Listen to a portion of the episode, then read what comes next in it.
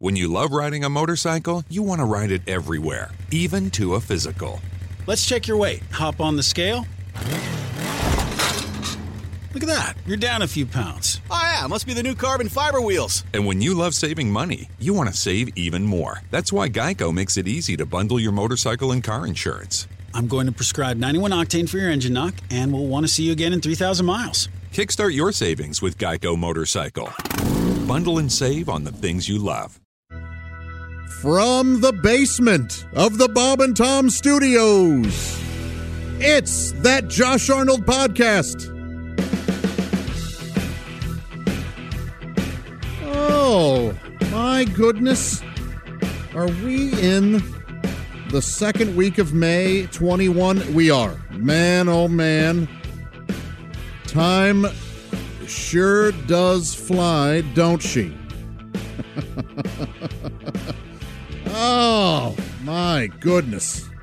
Well, you know what? We're back just in time because uh, our, our guest this week uh, was only available this week, and uh, we're lucky to have snagged uh, this very special person uh, for my podcast, that Josh Arnold podcast. Uh, our guest this week, well, of course, it's you. Oh my goodness! Will you look at you? Uh, a little time has passed, but uh, boy, you look better than ever, and I hope you're feeling well. Uh, oh my goodness! I guess it's spring, right? And um, the weather. Uh, well, I hope where wherever you are, it's uh, delightful, and that you're enjoying the out of doors, and uh, maybe doing some spring cleaning inside, and maybe starting some landscaping outside. Whatever you're up to. Oh my gosh! I hope it's it's uh, making you feel feel good and uh, and comfortable and happy where you are. I, I you know that's that's important, isn't it? I hope that your house is a home, I guess is what I'm trying to say. Uh, a house is just a building, my friend, but a home, well, that's a whole other place, isn't it? that's right. I uh, this is why you tune in. This is why you listen for uh, little nuggets of wisdom like that. Uh, real quick, I must tell you about this week's sponsor of that Josh Arnold podcast. Um, one of my favorite things, I'm going to be honest. This week's sponsor, a moist towelette. Oh, what? I mean, let's say you're having ribs at a restaurant. Uh, what are you going to do without that moist towelette? You have to have them. I mean, they're just a must. Sometimes they're called wet naps. And I, uh, when I would go to a barbecue place with my family, I would make a joke about uh, how I like wet naps, and uh, and and the joke would well, let's just say my my parents didn't really like me telling. I'm sure I, I, was a teenage boy when I would do this joke, so I, I, I you can imagine what it was about, and um, I was proud of it because I, made it up, and uh, it was dirty, but not so dirty that I would get in trouble. I would just get uh, sort of uh, Joshua, that kind of thing. But anyway, I love a moist towelette. Um, lemon scented are fine, and uh, I also used to do a bit where uh, a girlfriend of mine uh, a while back had a six-year-old son, and uh, he loved this bit. This this would make him laugh. Whenever we were at a restaurant and there were moist towelettes, I would go to reach for one, but I would overshoot the little container of them, and I would grab a sugar packet, and I would I would open it up and uh, pour it all pour the sugar all over my hands and start wiping my hands and go, oh, this is the worst moist towelette I've ever used. And he would howl. He couldn't believe how funny it was. You can you can try that if you've got kids around. Try the uh, the sugar moist towelette switcheroo, and I think it'll get big laughs. Uh, anyway, I find these I find moist towelettes to be very refreshing, and uh, perhaps you will get to enjoy a moist towelette very soon. I hope you do. I hope I do as well. Well, as you can see, the basement is still uh, still unchanged down here. Uh, some of these leaky pipes are still uh, a leaking, and um, some of these uh, rodents are still a rodenting, and eh, you know it's got its charms down here. I, I wish I could eventually. I, yeah, well, I asked. I said, "Hey, look, for season two, can I have a studio?" And uh, they said, "Well, of course you can't. Yeah, the basement is." And so I, I, uh, I'm, I'm still down here in the basement. But every now and again, well, I should say every week, we like to break free from the basement, don't we?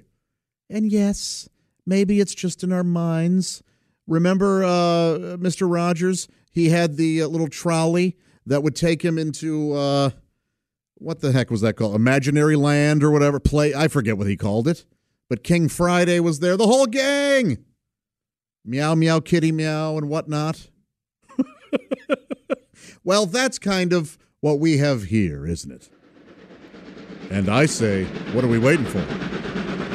Let's hop on board the brand new oh, JA Express or ARN Track, if you will. And oh, what a lovely ride it is. But there's a new thing. Uh, uh where's it going to take us? That's what we don't know. So we'll chug along here until we get to our first stop. Now, uh, if you're basing this just on sound effects, uh, we're no longer traveling. But I want, I want you. Uh, oh, oh, here we are. Okay, we have stopped. That's the the conductor is letting us know we've come to a, a stop. And well, I look around and my gosh, if we aren't in Vocabville, oh, what a lovely place to be. I love Vocabville because it's where we learn a new vocabulary word. Now, this week's uh, vocabulary word, I am certain some of you know, and I hope some of you use this word. It's one of my favorite words. And uh, uh, some of you, this will be new, and I, I, I, it's great, isn't it? Learning a new word, isn't it fun? So, this week's word here in Vocabville is a noun, and it's bacchanal. Bacchanal. I love this word. It's B A C C H A N A L. So that's B A C C H A N A L. I am a child. Bacchanal, it means, for those of you who uh, are just learning about it, uh, just a wild celebration, a crazy, out of control party, loud, uh, cacophonous. Hey, that could almost be a vocabulary work of the word of the week, couldn't it? Cacophonous just means noisy and loud and sort of chaotic. And usually a bacchanal, uh, plenty uh, booze aplenty, all right? The alcohol is flowing, and it's causing the guests of the party to be loud and, uh, as I said, out of control. That would be a bacchanal, my friends. This isn't a, a, a cozy little tea party. I mean, this is like Andrew WK uh, throwing a, a house party uh, on a lake. I mean, it's a bacchanal. It's things are going to get crazy. So I love this word, bacchanal. It's something that were I to uh, win uh, an Academy Award, I would, I boy, the bacchanal would be legendary. It would be nuts. So, not that winning an Academy Award is that important. It's really not. But well, we'll get to that in a, in a, in a little bit. What a terrific visit to Vocabville. Oh my goodness. Uh, not a lot of bacchanals in Vocabville, uh, but uh, because they're you know look uh, let's be honest the citizens of vocabville are fairly refined and uh, some might say they can get a little snooty but they're also friendly and and they don't condescend. You know what i mean? They'll use big words but they're not trying to make us feel small or unintelligent. They're they, in fact they trust us. They, that we if we don't know a word we'll go look it up. And they're, they're, they just don't they don't talk down to us. They but they do expect us to uh, rise a, a, little bit to their level, to meet them halfway, if you will. That, I, I, it's a lovely lovely area, uh, and we will visit it again, I'm sure. so, but that's not it. The JA Express, uh, otherwise known as the ARN Track, doesn't just make one stop anymore. Nope. We keep a chugging along. Where are we going to go next? Oh my goodness. I told you there was construction happening, and uh, new track has been laid, uh, and um, oh, new stations have been built in all kinds of counties. And uh, what, what have we? Where have we stopped now? my gosh, if we're not suddenly immersed in Comedy Corners. That's right. Comedy Corners is where we uh, can talk about some of our favorite comedic things, whether it be stand up or uh, improv or sketch, anything that's sort of live comedy. Uh, not necessarily comedy films, because that's in a whole other burg, if you will, which I'm sure you'll find out about at some point. Or comedy, uh, you know, humor uh, books or anything like This is Comedy Corners, where we talk about uh, the performance, the, the art of uh, comedy. You know, I've never been a big fan of uh, comedians who, well, you know, I'm an artist, and therefore, I, I don't know. I just heard you tell a joke about about uh, your wiener, uh, and that didn't take a whole lot of art. but anyway, no, and and by the way, I do consider it to be well, I don't know, maybe not an art. I guess it's an art. Look, that's an argument that I'll get into at a Denny's with some open micers another time. We don't need to discuss it right now. So anyway, here at Comedy Corners, we celebrate comedy, and uh, I I want to let you know uh, uh, about um, uh, these people. They boy, do they make me laugh a lot. And uh, for those of you who are familiar with them, I, I, I think you'll agree they're not for everybody, but um, they to to this day still make me howl. I'm talking about the comedy duo of Nichols and May. This is Mike Nichols and Elaine May, and um, they were prominent in the uh, 50s and 60s. So I was obviously uh, I was born in 1978, so I was not uh, familiar with them uh, until I became sort of a student of comedy.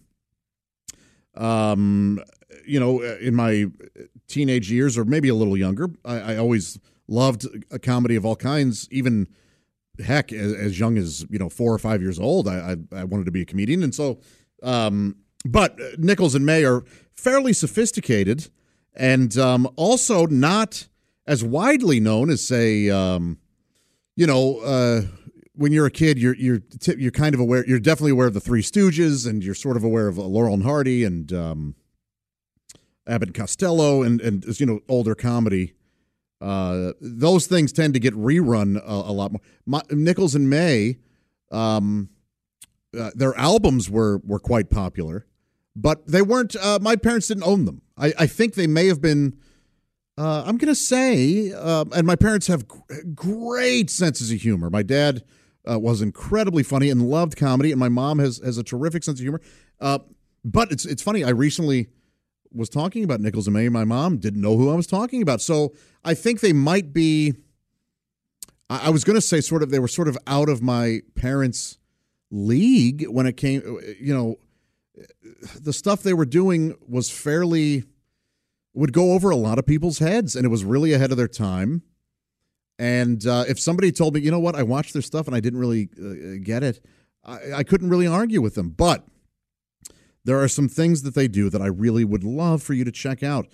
Uh, Nichols and May, a young couple, they would do improv. They were uh, part of the original Second City and uh, the uh, Compass uh, players and so uh, they got to know each other in, at Second City in Chicago, and they would perform live, and they would take the improvisations that they did live on stage and made up totally on the spot, and then they would take them uh, behind the scenes and uh, sort of sculpt them into sketches. So they would take those ideas and some of the lines and stuff, and they would they would uh, chisel them until they were these fully formed, perfected comedy sketches, and then they would perform those sketches live and on albums. And they are hysterical. They're so funny. Uh, there's one in particular. Uh, there, there, there are some I, I really would like to tell you about. One is uh, uh, about a man who uh, he uh, needs to uh, get a funeral going for uh, somebody in his family, and so he wants the sixty-five dollar discounted funeral. I'm not gonna, I'm not gonna t- tell you guys much about. Uh, I'm not going to get into specifics of jokes and stuff because I really would like you. But so he's talking to Elaine May, who's playing the funeral arranger, and uh, hilarity ensues. There's also one where Elaine May, uh, I would like you for, to look up this one. She calls her son who's away at college. And it's a wonderful and very funny and, and uh, completely universal uh, mother son phone conversation. You know, it starts off the typical way. Why? I, I, believe her first lines are, "This is your mother. Do you remember me?" so it's that, and you got to remember too. Some of this uh, comedy may seem quaint now, but it, they were like the first people to do it, and that's always kind of fun when you watch old comedy. I watched a an old W. C. Fields movie recently, and there was a gag in there. I don't exactly remember what it was, but he, but I remember going, "Boy, that's one of the oldest gags ever." And then I went, "Wait a minute." He may have invented it. That was that may have been the first time audiences saw that joke and uh, so that's I, I, love stuff like that. There's another uh, sketch where they are teenage lovers, kind of sitting sitting on lovers' lane, and uh, easing their way into a potential makeout session or more, and the awkwardness uh, that comes from that. It's great. It's stellar stuff. Nichols and May. They eventually stopped working together, and um, uh, they they did uh, live Broadway shows, and it was a hit. But Elaine said, "You know what? I, I can't do the same stuff over and over." And uh, um, so they they uh, split up, and they had a bit of a falling out when they worked on a a play that she had written together. But they eventually uh, became uh, friends again, and they uh, for the rest of their lives they consulted each other. Mike Nichols became a very famous director. He directed The Graduate and Who's Afraid of Virginia Woolf, and uh, he directed all the way up until his death just a few years ago. He he directed The Birdcage and Wolf and Primary Colors. A terrific. He directed one of my favorite movies based on a play called Closer, and it is brutal. It's uh, it, in terms just the emotion and the raw uh, humanity of it, and it's. I mean, it gets ugly. Uh, it's just. check out Closer if you've never seen it with uh, Julia Roberts and Jude Law and Natalie Portman and Clive Owen. It's it's a uh, it's a tour de force. And um, uh, Elaine May also directed and, and, wrote plenty. Elaine May wrote The Birdcage, the screenplay for it, and she wrote uh, some other wonderful things. She sort of uh, went into Hollywood purgatory for a while because she wrote and directed Ishtar, which is one of the most classic Hollywood flops of all time um, with Warren Beatty and Dustin Hoffman. It's a movie that I actually I've, talked about it on this podcast. I think it's unjustly uh, hated, and uh, it's actually pretty funny. So, um, but she was definitely put in uh, Hollywood jail for a while. Anyway, check out some Nichols and May, and while you're at it, check out. Uh, this was like one of the first Emmy award ceremonies uh, in the 50s. Obviously, television was, super new and still not in every household. And uh, this was like single digit Emmy awards, uh, like the eighth annual or whatever. I forget exactly. But uh, during the award, uh, uh, during the award ceremony, Elaine May comes out and she's going to present, and she she very elegantly and professionally says, and I'm paraphrasing because you, if this is online, you you have you have to look this up. I remember seeing it on an old television special. But she goes, uh, you know, we we tonight we celebrate the excellence of uh, everybody in this uh, this field and everything. And then she goes, but what about the other people? I what about the folks who are mediocre in this field and year after year produce garbage. and this is this had to have been one of the first times where somebody took the piss out of award ceremonies. And so the audience is howling. And uh, and she goes, Well, right now we're going to celebrate one of those men. And she said, The winner for the most mediocre uh, television producer or whatever. And Mike Nichols is in the audience and he stands up and he's very happy. And he, he, he makes the, walk, the walk to the stage and he gets up and he goes, Oh my gosh, this is just terrific. To to be acknowledged as being so average is just fine. And it, it's, it's just wonderful. It's very, very funny and uh, I, I, really implore you to look to look these these things up. Nichols and May, just one of the greatest comedy duos in history, and uh, their stuff it, it, holds up. It holds up. It's still funny today. And um, hey, if you if you watch it and you go, you know what, I, I don't quite uh, see that. That's okay. It's all right.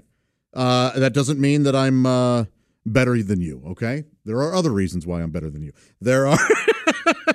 no, no. Obviously, it's comedy. All right, you're going to like some, you're not going to like some, and uh, and a lot of times we're going to agree, and sometimes we're going to disagree.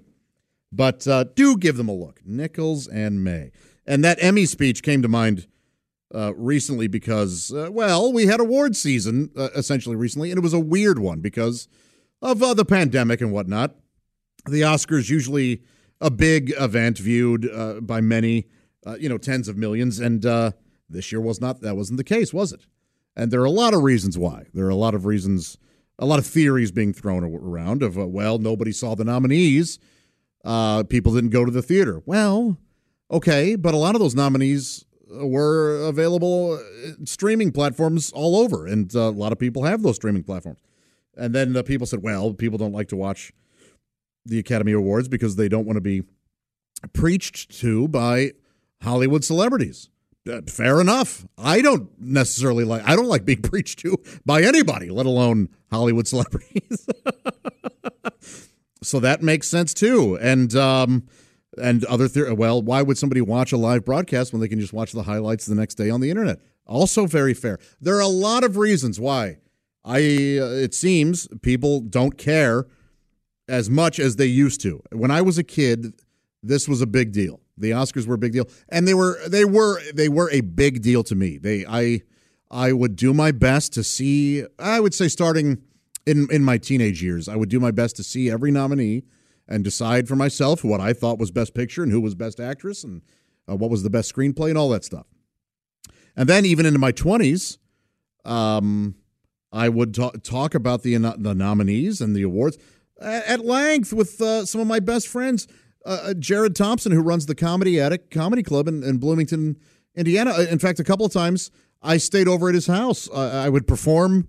Uh, well, he, we would do a fun thing. He would book me at the comedy club Oscar weekend, and then I would stay an extra night at his house, and uh, um, he and his wonderful wife Dana and their kids and I we would watch the Oscars, and we had ballots, and we would fill them out, and sometimes we'd say, "All right, this is who's going to win, this is who should win, but this is who's going to win," that kind of thing, and we would uh, agree or disagree, and it, it was a lot of fun, and it it meant something to us. Uh, Jared's a huge cinephile, as am I, and so we love discussing it, but I have to tell you, um, and that that that stuff happened in my 30s. But now I'm 40. I'll be 43 in a few days, and I don't care anymore. I don't know what's happened. I don't know if it's uh, an age thing, um, where you kind of stop caring. Stuff that used to be important to you just isn't anymore. Other things are.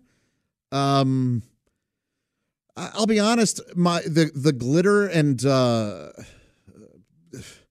I got, you know what? I'm going to say dignity of the Academy Awards. The shimmer sort of uh, started to dull a, a, long time ago for me when the year that Schindler's List came out. Um, Ralph Fiennes was nominated for Best Supporting Actor for the uh, incredibly evil uh, Nazi that he played, and and he was not. And I when I saw that nomination, I went, "Oh well, he's he's going to win." Uh, what what he was amazing in that.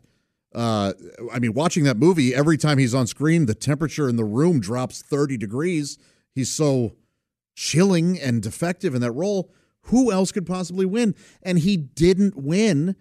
And uh, so that's fine. But the issue I had was a lot of uh, Academy voters, and some of them were anonymous and some weren't, came out and said, I couldn't vote for him. He was too, I, I remember, uh, I, I, boy, this, I remember this infuriating me he was too realistic in that role. and and I remember as like a uh, when the hell was that? What was that? 93. So I was 15. And I remember as a 15-year-old going, "Isn't that the point? Aren't we awarding people these awards because they were so realistic in the roles? They were so good at pretending to be these other people that that's why they win?" Uh what and that's the first time I realized, "Oh, this isn't necessarily about who was the best. It's also about who made people feel the best. Or, uh, and then I started really kind of researching it. And uh, I went, oh my gosh, so many people have won based on other things besides their performance. And the opposite would also happen. Do you remember when my cousin Vinny, uh, Marisa Tomei, won Best Supporting Actress for her role in that? And she's wonderful in it. And when Jack Jack Palance came out and said her name, there were a lot of people who went, "Oh my gosh, he must have read the wrong name," and uh, he didn't. She she won most. The most votes went to her, uh, and for good reason. And but people couldn't believe that such a uh, what they considered slight role or light. Uh, it was comedic and it was sweet and it was light. It wasn't some uh, awful, depressing, crazy role like uh, Ralph Fiennes performed. Um, so don't don't uh, mistake me here. I'm not saying that one super dramatic role deserves an award. Uh, over like th- that's all who should win. What I'm saying is the person who encapsulated the character the best, and in in those years, I think Marisa Tomei encapsulated her character the best. I don't remember exactly who the other nominees were. I recently looked them up, but I can't give you the list now. And it, it's she was, but people thought, oh well, that must have been a mistake. No, it wasn't. She earned it. So all these things. And then I also went, well, that's just my opinion that she earned it. and slowly but surely over the years, even though I still enjoyed the Oscars and I still enjoyed watching them, I had issues with all of them. And, uh, uh, but over the years, ah, man, that shimmer really started to dull. And I, I started to see, you know, the flaws in, in them. And, and then I went, why, why am I so uh, invested in this? Why do I care that much? All I care about are movies being good and and and enjoying myself and and admiring uh, great art and performances and direction and writing and all that stuff. So that's what I do now. I don't care about the Oscars anymore, and I and that theory um, has never. I haven't seen that come up yet this year. Uh, I've seen. Well, they don't care because they don't care about the politics, or they don't care because they didn't see the movies, or whatever. I don't know. For me, it's eh, I I don't care because I don't think it really matters that, that much. whether whether a group of people said something was good or not, because it's not always about the art. It's a lot a lot of uh, social politics and a lot of other things come into play. I mean, and there's also a glaring amount of hypocrisy in Hollywood. I used to I used to always this used to make me laugh out loud uh, because of how uh, how much hypocrisy.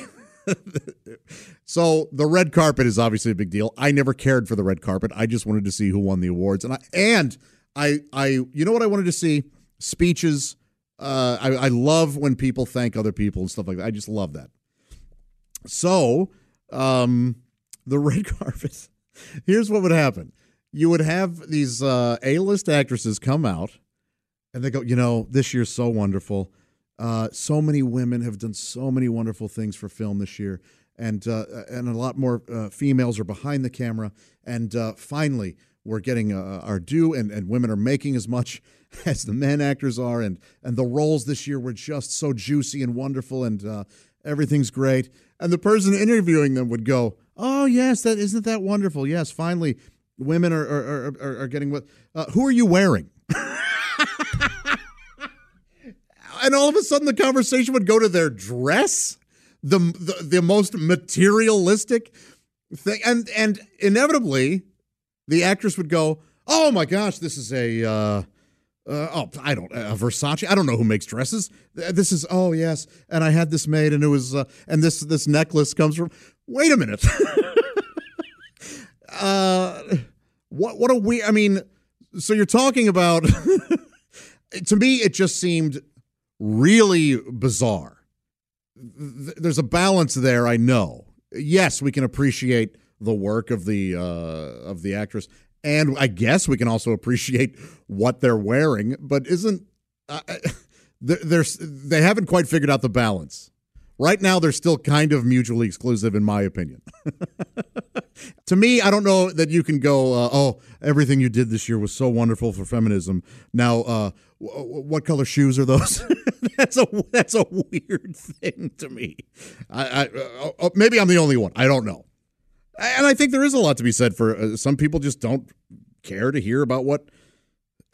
In my ideal, the ideal Oscars for me occurred. It did occur. It happened. Uh, it was um, the year that Heath Ledger won for The Dark Knight, and the only reason, and um, I, am not saying that these were the ideal Oscars because he won. I, I do think he should have, but what they did that year is something that apparently uh, me and only like a, a, few other viewers enjoyed because they they haven't done it since. But to me, this is what this is what the Oscar should be.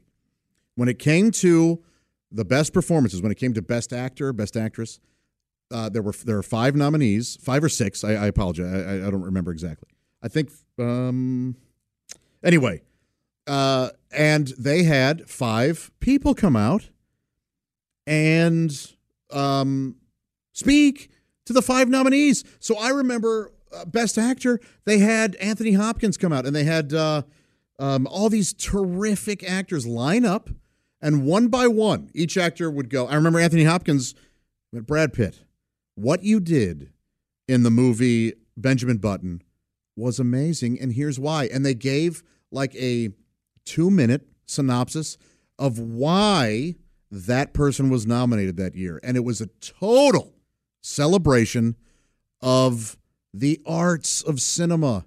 It was it was uh, I mean there may have been some political speeches, I don't remember exactly, but I just the way they did it, it was like, yes, this is why this is what this should be. A celebration. And I I really feel like most award ceremonies have lost that feel. It's not about the art and the mediums anymore. It's about other stuff and that stuff I I know it bores me, and uh, I you know. So anyway, the Oscars don't mean as much to me as they used to, and awards don't.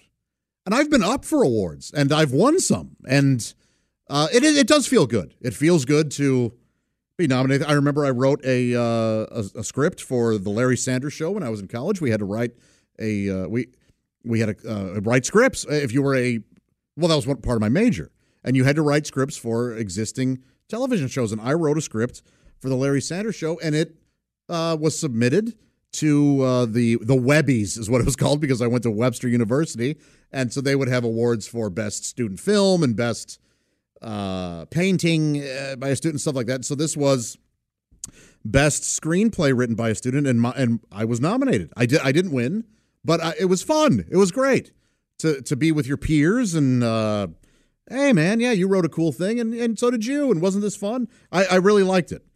But in the scheme of things, it doesn't it doesn't matter too much. Awards and uh, it's the ceremony to me. That's what matters. I, I love that. The uh, winners don't matter as much to me anymore. I love the movie Nomadland, and I'm like the only one of that I know. Now I've had some people. I talked about it on the air one morning on the on the big show, and I I said, you know what? I love Nomadland. Everybody else on the show hated it who saw it, and um, I got I got a couple emails saying, you know what? No, I liked it too, and uh, I saw what you saw, that kind of thing, the merits in it and everything. But I would never argue with somebody who said they didn't care for it. Uh, why? It doesn't. it doesn't matter too much. Oh man, okay. Well, I'm sorry you didn't enjoy it, but what did you like? That's my. That's the kind of stuff I. I you guys know me. I like talking about things we all we all enjoy, and, and if you didn't enjoy it, oh, what didn't you like? It, it, that's that. It's that that. It's the the conversation and the ceremony surrounding art that I enjoy. It's not the prizes themselves, or certainly not. Uh, you know whether the winner agrees or disagrees with the president. Good lord. okay, so um, you know, you know something else that's uh, tangentially related to this. Kids today get somewhat of a bad rap because of things like participation trophies. You know what I mean? It's uh, well, these kids today they're all they all get participation. They get trophies just for showing up. When I was young, I had to uh, win to actually get a trophy. Uh, fair enough. I'm not a big participation trophy guy. Why? Because I think um, that uh, you should aspire to winning the trophy. If you don't win one year, you can go. You know what, man? Next year, that I, I'm gonna, I'm going for it. I'm gonna win that trophy. And if you don't, the ne- the year after that, you go, ah, I got to work a little harder. And uh, to me, it's incentivizing. Um, uh, participation trophies. Uh, I don't, you know, I get not wanting to hurt kids' feelings, but I also think, but here's the problem with it, all right? It's not the kid's fault that they're getting a participation trophy, it's the parents' fault. If the parents uh, 20 years ago, if somebody said, hey, maybe we should give all the kids trophies, if the other parents went, what are you talking about? we were never doing that. And they then the people who complain about the participation trophies, to me, are the people who invented the participation trophy. The kids didn't. Now, yes, the kids may have gone, oh boy, I, I sure wish I had gotten a trophy. But to me, this is lazy. And by the way, feel free to uh, rip your radio out or, or throw your phone into a lake or whatever when I say, because this is going to anger some of you because uh, I, I'm not a parent. I, I have no idea what I'm talking about. or, or I should say this. Um, I may think I know what I'm talking about, but I don't have the actual experience to back that up. Okay, so I totally know that. but but what I would what I do think is lazy, uh, insecure parenting may have created the participation trophy. And here and uh, my our, my producer Jason is a a parent, a wonderful dad and he and I have talked about uh, parenting a lot. So I, would be interested to see if he gives me a thumbs up or a thumbs down here. But what I mean is, when your kid says, "I wish I had gotten a trophy," instead of going, uh, "You did" for participating, d- doesn't uh, uh, shouldn't a parent go, "You know what? You know what, honey? Next year, work a little harder." and uh, uh, try. You know what? We'll practice more. And uh, if you really try and you really work hard, there's a strong chance you are going to get that trophy. To me, that's what I would do as a parent. I'm not, if look, if you didn't do that, but to me, the participation trophy is not meant to ease the feelings of the kid as much as it is to ease uh, the feelings of the parent. I don't have to discuss some of the harder things of life with my child because I can just hand them this trophy for showing up. I I prefer incentivizing uh, those things, and I also would not care to to get a participation trophy. I really wouldn't.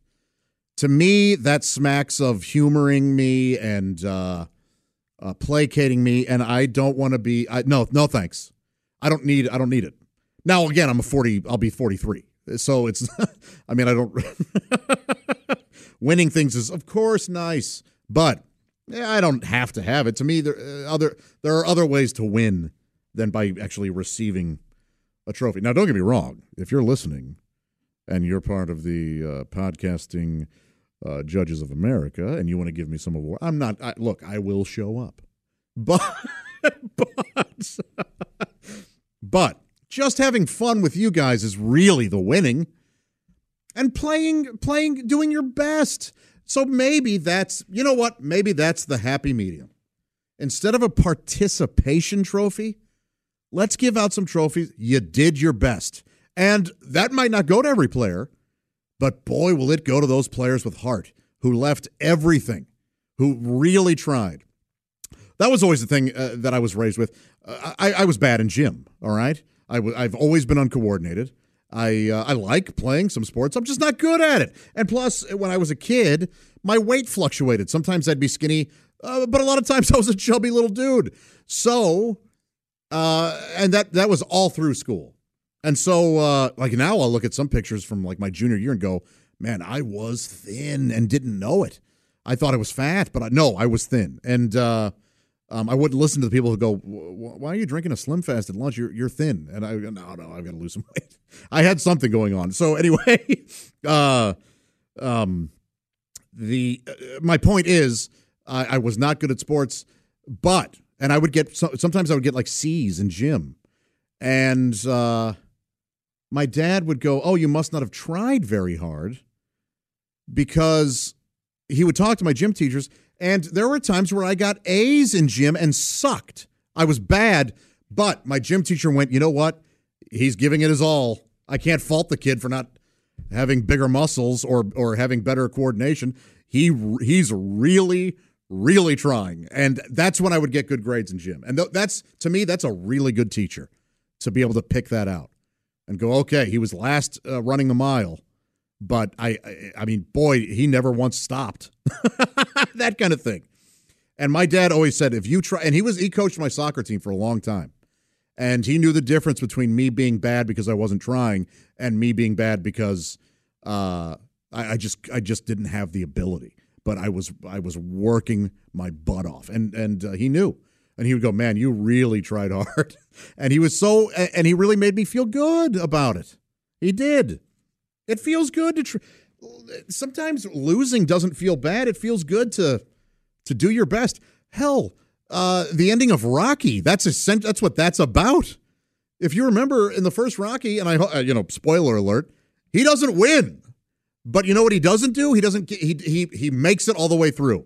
He he he he's never knocked out and he's never TKO'd. He, uh, uh, well, no, no, I think it was a decision at the end. Of, and uh, anyway, the point of the movie was he made it round after round. He was still standing, and yes, his eyes are swollen shut, and he looks insane as he's scree- screaming for for the love of his life. But uh, he's he's still. Uh, wouldn't it have been funny if that movie, if he had been screaming Adrian, Adrian, and she runs up in the ring and uh, and finally gets a look at him, and he looks so gross, and she just goes, "Oh God, I'll, I'll talk to you in like twenty minutes," and then it just ends. Anyway, uh, he he he did it. He didn't get a trophy. He didn't get any of the. Uh, he didn't get an. He didn't win. He didn't get the championship belt. Uh, he uh, he lost, but he won. Oh, I love that. I love it. Anyway, enough of uh, that. Well, no, I guess I do. Uh, I do want to say one other. Whatever. Oh, fine. I'll move on. I'll move on. It does bring me to a new segment that's going to happen every now and again, and I think this is fun. It's super nerdy, but I hope you enjoy it. It's it's what I call if Oscar had any guts. Oh yes. I know that song sounds familiar, but uh, it's it's still here. It's just going to be used in different ways now than it was. If Oscar had any guts. Now, what this is, I'm going to talk about a performance that I think should have been acknowledged by the academies. And, and, and by the way, I realize the irony of me going on and on about uh, how the uh, awards in the end don't really matter. And now I'm doing a segment about, well, how come this guy didn't get an award? Look, I never said I wasn't full of it. All right, I never, I've never claimed that once in my life. but no, I think this is a fun thing. This is, in my opinion, somebody who should have, uh, who should have at least been nominated for an Academy Award, and I think should have won. This, uh, the year is 1986, all right? And I submit that a nominee for Best Supporting Actor in a Motion Picture should have gone to Bill Moseley in the Texas Chainsaw Massacre Part 2. That's right. And I am dead serious. I, I, I, I, totally mean, I, I mean this in all earnestness. Bill Moseley played a character called Chop Top in Texas Chainsaw Massacre 2. And his performance is as good as any film portrayal that year. And I'll prove it to you. Actually, I won't, but I'll, I'll, what I should say is, and I'll bloviate on my opinion further. Here are the nominees for 1986 and uh, actor in a supporting role: Don Ameche for Cocoon. A fine uh, look, and these are fine performances. Well, this one I haven't seen. Klaus Maria Brandauer in Out of Africa. I know I haven't seen Out of Africa. I have the book and I haven't read it yet, so I'm going to read the book and then watch the movie. I'll get back to you. I'll let you know if old Klaus uh, deserved his nominee. William Hickey in Prizzi's honor. Yes, he should have been nominated. You guys all know William Hickey. He's the uncle in uh, Christmas Vacation, The Blessing. That guy. Robert Lo- Robert Loggia in Jagged Edge, a fine thriller, and Eric Roberts in Runaway Train. Now, if you've ever seen Runaway Train, it's a fun movie, and he's he's completely good. Eric Roberts is good in it, but Bill Moseley as Chop Top in Texas Chainsaw Massacre 2, that performance is so bold and insane. If you don't know, if you've not seen Texas Chainsaw Massacre Part 2, there's a good chance you're not going to because if you were into that kind of movie, you would have already seen it, I'm sure. uh, but he plays essentially the brother of Leatherface, the uh, chainsaw wielding maniac that's uh, the face of, uh, no, uh, uh, well, you know what, pun intended, of the franchise. So, Chop Top, he comes, in, he walks into this radio station and he demands to hear this this recording of a murder that he helped facilitate. And uh, the DJ's like, "What's going on? This guy's a weirdo." And uh, he uh, he plays a man with a uh, a metal plate in his head, and he does the weirdest thing. He has a hanger that's kind of folded, a metal a wire hanger, and he scratches the skin on his scalp where the metal plate is, and he just kind of picks at it, and then he he he. Uh, it's a really bizarre thing and he's so menacing, but also so funny and odd. And I'm telling you, he deserved an Academy Award nomination. When you watch him, you go, "Who is this person?" And also, no one else could play that role. No, I don't know. Uh, I don't know who's better uh, than Bill Moseley in, in this in this role. I mean, you know, if you're a horror fan, you know Bill Moseley from a ton of horror movies. He's an, he's a Rob Zombie staple. He's in he's in the uh, uh, Firefly uh, f- uh, trilogy, House of a Thousand Corpses, and Devil's Rejects, and all. he's he's a, a huge part of the the genre itself. And um, I just think if Oscar had any guts, they would have gone. You know what? This guy was as good as anybody, and uh, it's a weird. I'm telling you, this performance is so wonderfully bizarre. It's it's it's. It, you're going to get a kick out of it. Uh, it's a grisly, it's a grisly, grisly movie. so I'm not necessarily saying, hey, you guys should go watch Texas Chainsaw Massacre 2, because it's it's pretty gnarly. But uh, uh, he he was overlooked. All right. So if Oscar had any guts, they would have nominated Bill Moseley for the Texas Chainsaw Massacre Part Two in 1986. By the way, Don Ameche won for playing an old man in Cocoon which was a hard role for him because he was a very old man.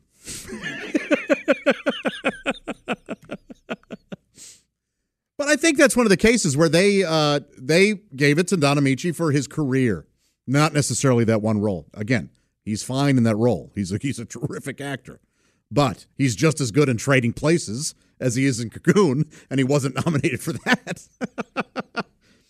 so anyway, uh, Oh, a qu- I, I, I'm going to start something also um, where some weeks I'll just do all uh, of your questions, but other weeks we're just going to have one question of the week. And this question has come to me uh, from a handful of people. And um, I apologize for not uh, reading your names if that's why you sent in the question because you wanted to hear your name on the podcast. Well, I, uh, you know what? You didn't win this week. Here's your participation trophy. So, uh, the question of the week is Where in the heck did Aruba Ray come from? Now, if you listen to the Bob and Tom show, you know that occasionally I'll d- dip into this character named Aruba Ray. And uh, hey, it's Aruba Ray. And he's real smarmy, and he runs a, a bar called Aruba Rays in Aruba, and he. Um, uh, very shady, very questionable work ethic, very questionable uh, behavior. He, he's look if you and he often say if you need somebody to bury a body, I've got all this. He, he can do it. All right. He's not a he's not a good man. Now, Aruba Ray uh, originated uh, one morning on the Bob and Tom show when we were doing our Allie Breen segment. And Allie Breen, some of you will remember this, but uh, many have asked about this. Allie Breen uh, did her one. It's one of my favorite things on the show. She she calls in once a week and uh, send, reads us letters from uh, the lovelorn, and we do our best to answer them. And usually, it's our answers are ridiculous and not helpful at all. I tend to be sort of serious during it because I'm so fascinated by relationships and stuff like that that I, I kind of give real answers. But um, it's it's so fun that segment. And anyway, usually uh, when the segment is ending, Tom will ask, "Hey, Allie, where are you performing next?" And one week early on in her uh, calling in, it was one of her first segments. Tom said, "Where are you going to be this weekend?" And she said, "Oh, I'm doing shows." At a comedy club in Aruba called Aruba Rays. And uh, I laughed because immediately this image of some guy. hey, I'm Aruba Ray. Uh, I just hey, and I just did it, and the voice is kind of um, uh, it's inadvertent, but it's got kind of a Love Brothers feel to it. For those of you who are uh, loyal fans to the Bob and Tom show, and it's also a little bit of a comedian named Bob Biggerstaff, who's a friend of mine, and we would always and uh, Greg, he's uh, one of Greg Warren's best friends, and we always uh, he, he, hey buddy, like he he talks like that, and so we would always go, hey Bob. whenever we see him because he does kind of talk like that at times. And so uh, it's a little bit of Biggerstaff, um, but it's got that uh, Love Brothers uh, grease on it, I'm going to say.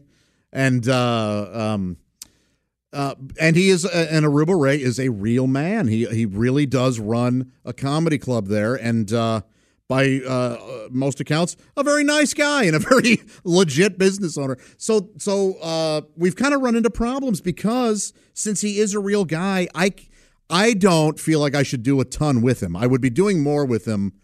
And the idea of, of my Aruba Ray is that he's in Aruba because he he's hiding. He can't be on the mainland of the U.S. and he can't be in other places because he's he's wanted and. Uh, so he's hiding in Aruba, and uh, running a very uh, gross establishment. So that's how Aruba Ray started. Just as soon as she said it, I laughed, and then I went into this character of. Uh, I just started improvising why who this guy was and how he had this sordid history. So it's very fun to do, and people seem to like him. And uh, but I can't do a ton with him because what I have, what I need to do is contact Aruba Ray, the real Aruba Ray. Maybe this is the way to go. And go, hey man, I've been doing this silly character called a Ray. Do you mind if I do it uh, or what? But I don't know. I don't know how to handle it. And and also I do get nervous that he does uh, creep into Love Brothers territory a little too much. And I know the Love Brothers um, uh, aren't necessarily doing new stuff, but I uh, I still uh, I I want Aruba to be his own thing, so I'm still kind of trying to figure him out a little bit.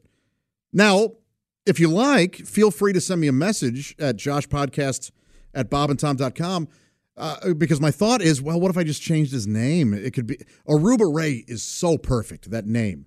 The R there, there's that slight alliteration of R, R and Ray, and and uh, it, it, just works so well that I don't know if I changed him to Aruba Pete or Aruba Dave or something. I mean, the explanation would be that he had to change his name because he was getting, you know, people were looking for him and and they were getting too close. But uh, let me know if what you think. If you're a fan of Aruba Ray, um, and if you're not, that's co- totally fine. He's he's completely obnoxious and uh, he says some dark things, so maybe he's not your, your cup of tea. But um, if you are, how do you feel about a name change? I'd like to hear your opinion on that. Uh, Jason is saying Aruba J. Aruba J. Hey, it's me, Aruba J. That's not bad because it also the, my, it's the first initial of my name. Um, I will consider Aruba J. So let me know your thoughts. Or maybe if we change it to Bahama Ray, or I, I don't know. There's there are a couple different ways to go. But if I do make a change, I feel like I can do a lot more with them. If uh if that's what people would like. So anyway, uh that's the question. Great question. And um well, you know, I, I talked a lot about awards. Yeah, too much. Hey, I'm just what do you want from me? I got rolling and uh, I had some a lot to say. Yeah, I'll say. Oh, just giving me such a hard time. Man, oh man. I'll try to keep it briefer next time. Well, you'd have to. Oh, there's no winning with you.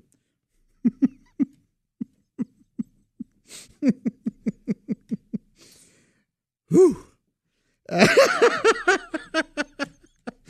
so, uh, we're still going to uh, cap off every That Josh Reynolds podcast in the way that we have been with what we could work on this week. Oh, listen to that bass line. How about that? Boy, that that this sounds like practice. This doesn't sound this doesn't sound like somebody is like playing a song. I mean, who played who heard this and went, "Oh, we got to lay that down." this is somebody browsing at a guitar center. anyway, we may have a we may have a, a, different song. We're trying some things out, so we may have a different song for uh, this segment next next time. Uh, no, I, I, I, take that back. We're, we're, definitely going to have a difference. or I could even put it this way: next time we're going to have a song, not somebody screwing around with a bass guitar. so I think this is fun, and I really uh, would love if you gave this a shot. And if you do, please tell me about it. I say this week, and again, I'm full of it because I, I, I did go on earlier about how awards, in a sense, don't really matter. But I think recognizing somebody for their accomplishments does. So what I, I what I'm asking you to do, and I'm going to do this, is I would like you to make a certificate or an award or something for somebody in your life just take a couple seconds or yeah, you know, a couple minutes, and um, it could be uh, it could be anything. Tape a paperclip to a pencil, and and hand it to the person. go, you know what? This is your award for being the friendliest uh, office m- member at our job. You know that kind of thing. It's going to be fun. It's going to be silly, and it's going to put a smile on their face. And but also go, you know what? I know this is a silly award, but I really do appreciate every time I walk by this desk, you're smiling and you ask me how I am and how my kids are. And uh, it, it, I just want you to know it really does mean a lot. And so here's your award. I, this is a fun, nice thing. Does the award itself matter? No. And that's the whole point. It could be a folded post it note, uh, just in like a triangle or whatever, and just go, here is your trophy for being. Uh, always on time. Or or uh, uh, you know what, uh, daughter, you because I know all parents just refer to their kids as son and daughter. uh, daughter, you sure have kept your room clean the last two weeks. Here's your award, uh, your trophy for uh, cleanest room. It's just a nice, fun thing to do this week. Give a little recognition and uh, be silly. Just give them a, uh, a little token, a little a physical trophy uh, because hey, award season has come and gone again. Oh, I'm sure it hasn't. I mean, heck, the country the country music industry has an award ceremony uh, every two weeks or something. You know, and they're fine. Get together, celebrate, whatever. But uh, go ahead and do this yourself this week, and uh, you know, I think it would be uh, a good bye.